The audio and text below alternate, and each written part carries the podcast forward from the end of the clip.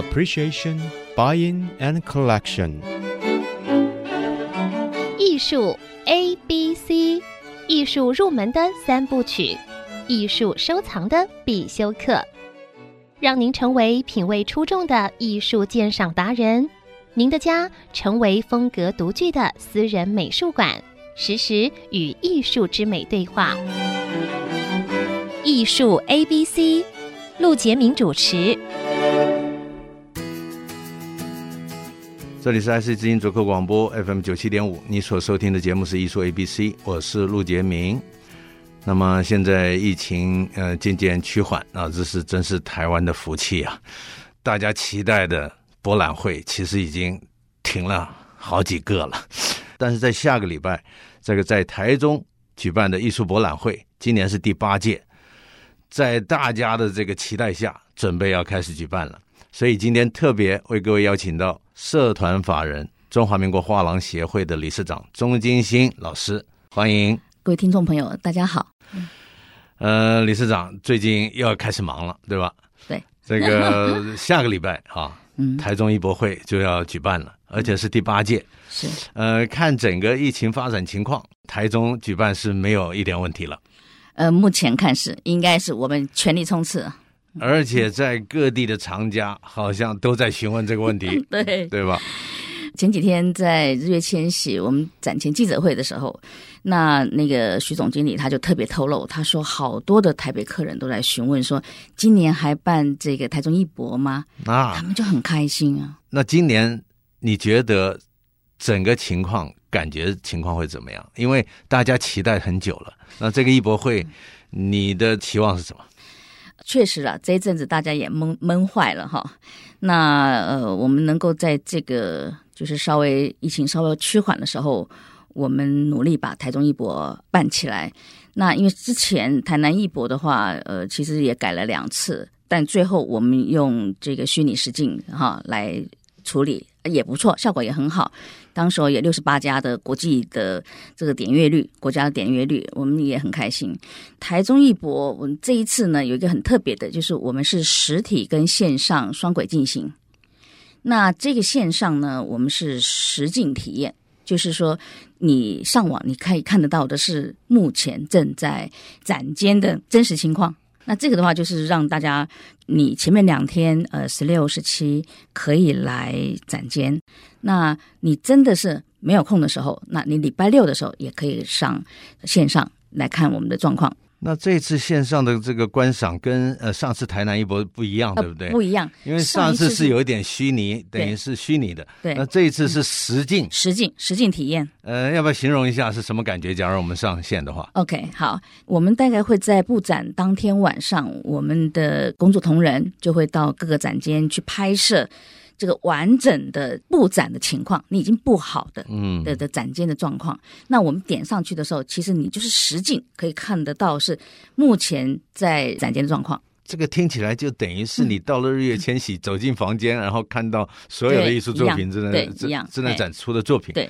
哎呀，那非常期待。事实上，因为疫情的关系，画廊协会在面对无法举办博览会的时候，其实已经有这些对策，而且不断的在增加它的能量，对吧？对，因为其实上次台南艺博的时候时间稍微赶一点，我们大概3周去处理那个技术性。那这一次的台中艺博，我们就稍微有点时间可以酝酿，那我们可以熟成那个技术，所以在技术上也提升了，在这个速度上也更好了，所以这次非常期待啊。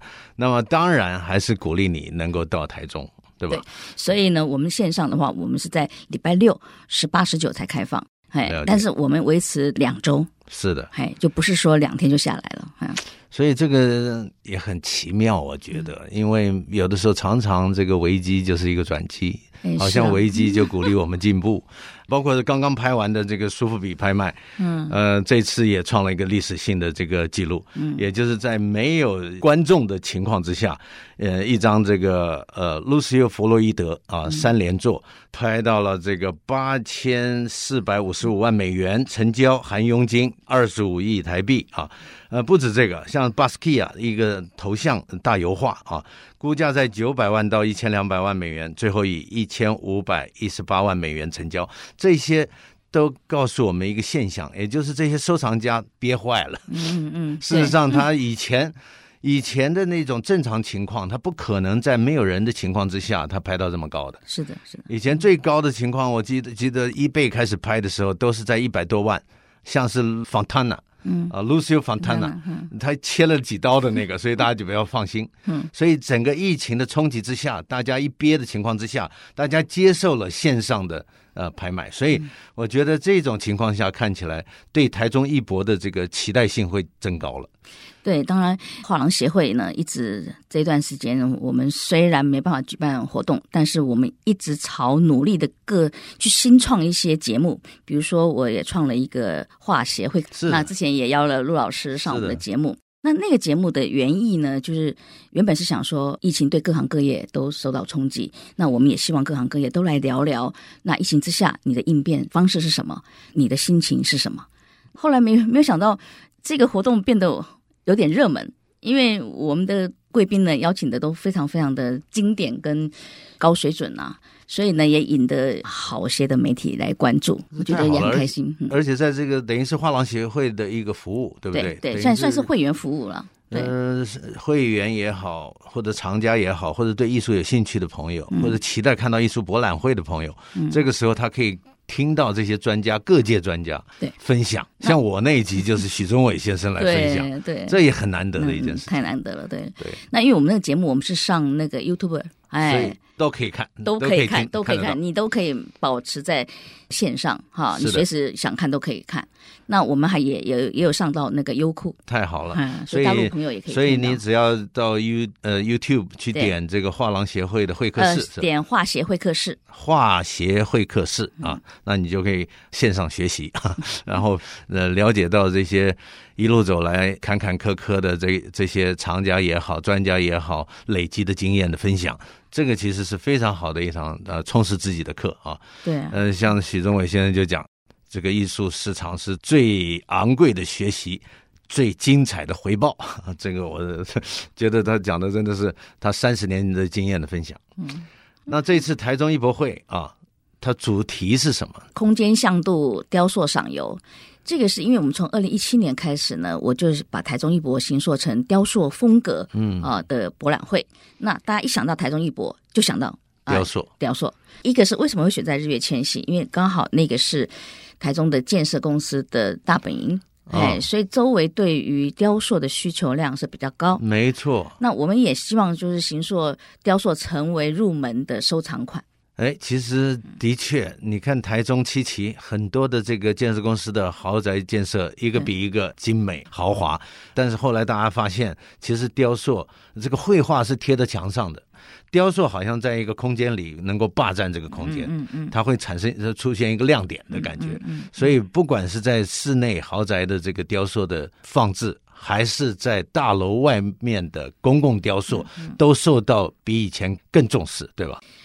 台中的城市性格哈，它其实也是以雕塑风格为主，因为公共艺术在台中发展的非常的应该算是比较到位跟完整。那每一个建设它都会投巨资去发展公共艺术，对，这个是台中特色。我知道理事长讲的所谓的成熟完整的意思就是说，因为在这个国家立法，就是说公共单位你要用1%的费用去做一件公共雕塑，这个法令之后，大家通常是从这个花莲的大理石开始放弃，然后就是石头切一半，对吧？然后放一些不锈钢啊，好像都是业主找一个人来稍微想一下，但是现在不是，台中不是，台中他会去找名家雕塑家的作品，为了大楼这个整个环境情况跟他的设计风格做一个相互辉映的一个亮点，是不是这个意思？像我们家附近就有这个杨柏林老师的作品，听说那一件作品是1000万哦，很大吗？这个比人高哦，你看，所以名家雕塑这个进入台中的公共艺术是走进成熟阶段了，所以大家注意到这个环境的呼应啊，名气大小啊，他不在乎这个价钱稍微高一点，对吧？因为公共艺术雕塑也是一个收藏啊，是。这个艺术家将来越来越有名的时候，它会产生一种效应，对吧？而且发现到台中七期也多了很多蒲浩明的作品。哎，这蒲浩明也是一个选项。嗯，你别说别的了，就像1998年我们请草间弥生到台湾参加博览会的时候，那一件作品才200万，现在放在直岛美术馆前面，价值1个亿了。你看这个名家雕塑啊，所以这次台中艺博会就是以空间向度雕塑赏游作为一个主题啊。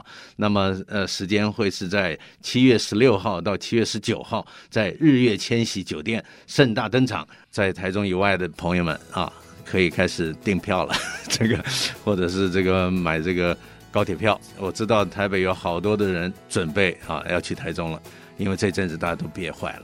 我们先休息一下，待会儿再回到艺术 ABC。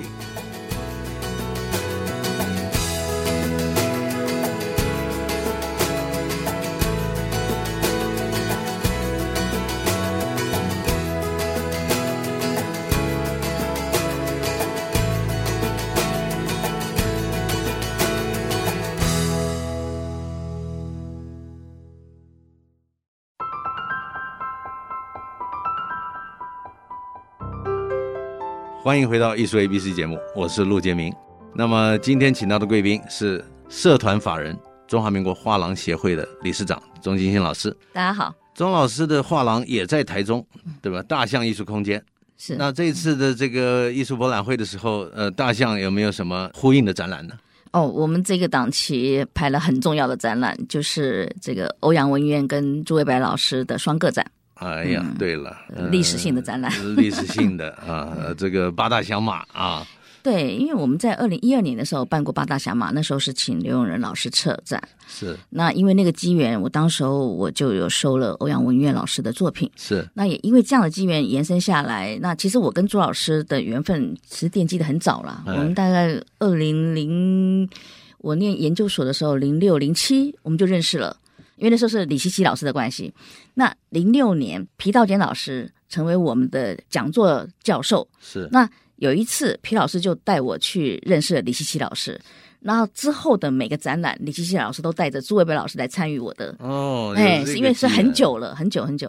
那只是说没有真正的去办他的展览，是12年之后，然后朱维白老师提供了欧阳文渊老师，因为欧阳老师在巴西过世了嘛，嗯，那他就非常信任朱老师，所以把所有的作品都托在朱老师那里，有几件呢，比较精彩。就是他的家属把作品交给朱老师，不，刚好是有一次欧阳老师来台湾，哦，那个时候带过来的几件很精彩的抽象作品。是的，嗯。然后后来我要办这个展览的时候，那刚好朱老师他就主动跟我讲说他手上有，我说太棒了，太难得了。因为那个展览其实我们不太能够卖，都是藏家的收藏品。了解，2012年那一次是借展的，对，那个叫做东方八大响马嘛，是的。那后来，我在2012年的时候，我帮朱老师在静宜大学的个展，那朱老师邀请我当他的策展人，了解啊。我为了这个事要写那篇文章，我就特别去朱老师家里住了一个晚上，应该是2天1夜，嗯，那。隔天就是陪朱老师这样子逛了，就是散步了一个早上。我觉得从生活当中哈，你更了解其实艺术家的生活态度很重要。没错，这是一体的嘛。艺术创作本质就是来自生活，高于生活。对，那我那天开幕式的时候，其实我有很有感怀的讲到就是师母，因为那天晚上其实我住的那个房间的外面就是他们的这个温泉哈，温泉泡澡的地方，隐约听得到就是师母帮老师刷背，嗯，然后哇那种，你知道那种感觉很感动，你知道那种谈话。哎呀，我都说一说都觉得哎呀。开幕现场我看到朱老师夫人就流泪了。对，他们还是挺恩爱的。是，那因为朱老师的性格哈，他很温和，对，然后他其实很贴心。像我去住了他们家一个晚上，哇，他真的是非常非常的周到。那师母烧的菜又好一级棒，对，那真的是一个享受了。我觉得那个晚上能够跟这个老画家一起相处啊，了解这个艺术家内心的这个态度，我觉得这个对于帮助我们去欣赏他的绘画，对，是很重要的。对。好，那么除了这个大象有呼应的展，那么台中其实在地的一些画廊，事实上也有同时的呼应吗？有一些画廊有会的。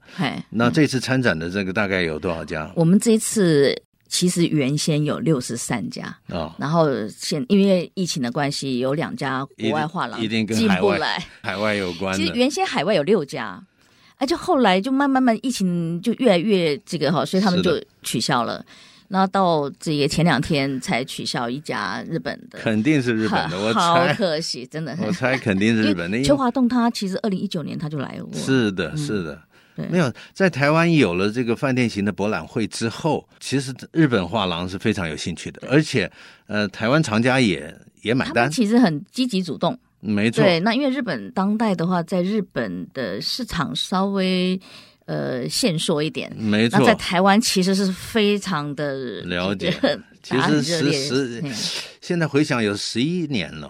这个因为央亚台北开始的时候，对吧？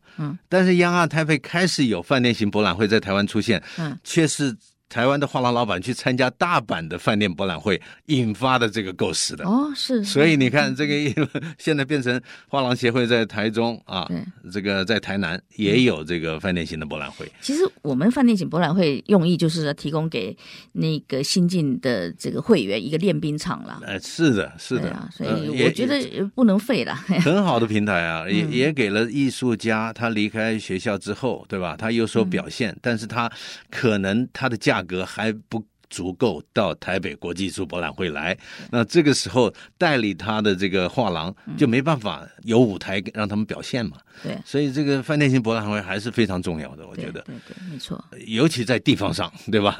而且地方上的画廊也会很开心的支持，因为4天结束了以后。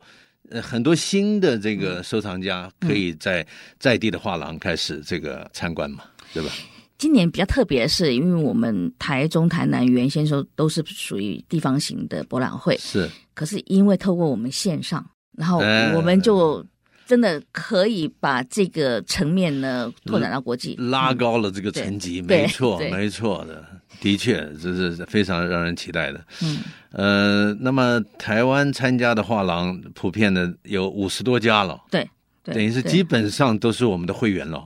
也有非会员，也有非会员，大概占到差不多1/3。哦，1/3，非会员也有这个机会练兵啊。对，那么事实上，过去这些年来，很多新的画廊成立，你有没有发现？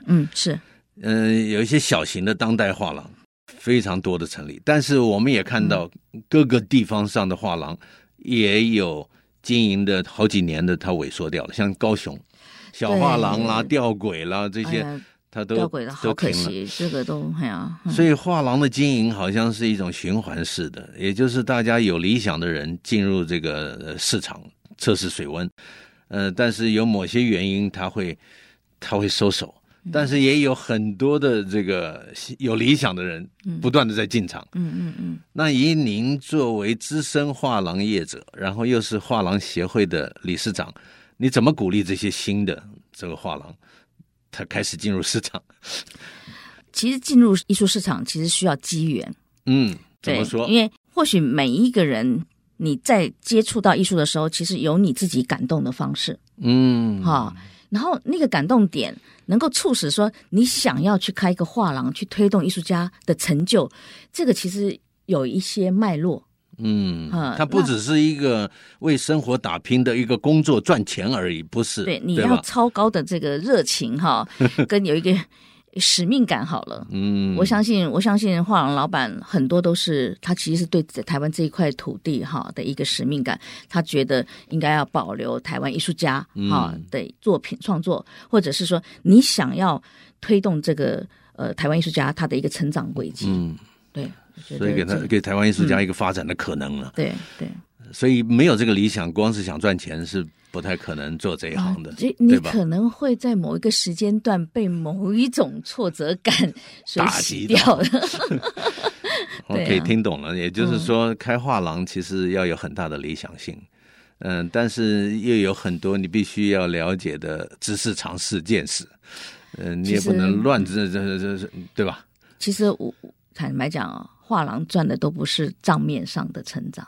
其实你赚的是你的库存量。透露了一个重点。所以画廊参加博览会是非常重要的一件事情，对吧？一来是切磋嘛，哈，对，然后二来是见长，好，能够大家透过这样子的一个互相学习，那你到下一次你就可以修正自己的缺点是什么。哎，这也是一个你看这个经营者的一种经验的分享。事实上我也发现，事实上博览会画廊跟画廊之间也有合作交流的可能，对吧？其实画廊产业其实有点尴尬，你知道吗？其实我们是一个竞争的，又是竞争对手，对，又有可能合作，对。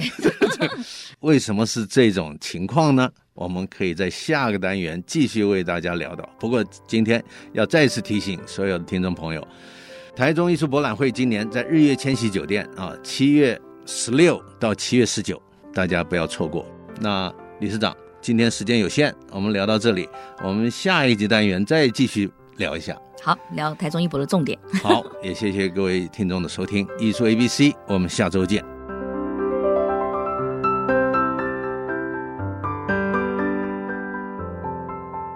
以上节目由爱上一郎赞助播出，放松心情，静静体会艺术的美好。iArt Gallery 让您爱上一郎。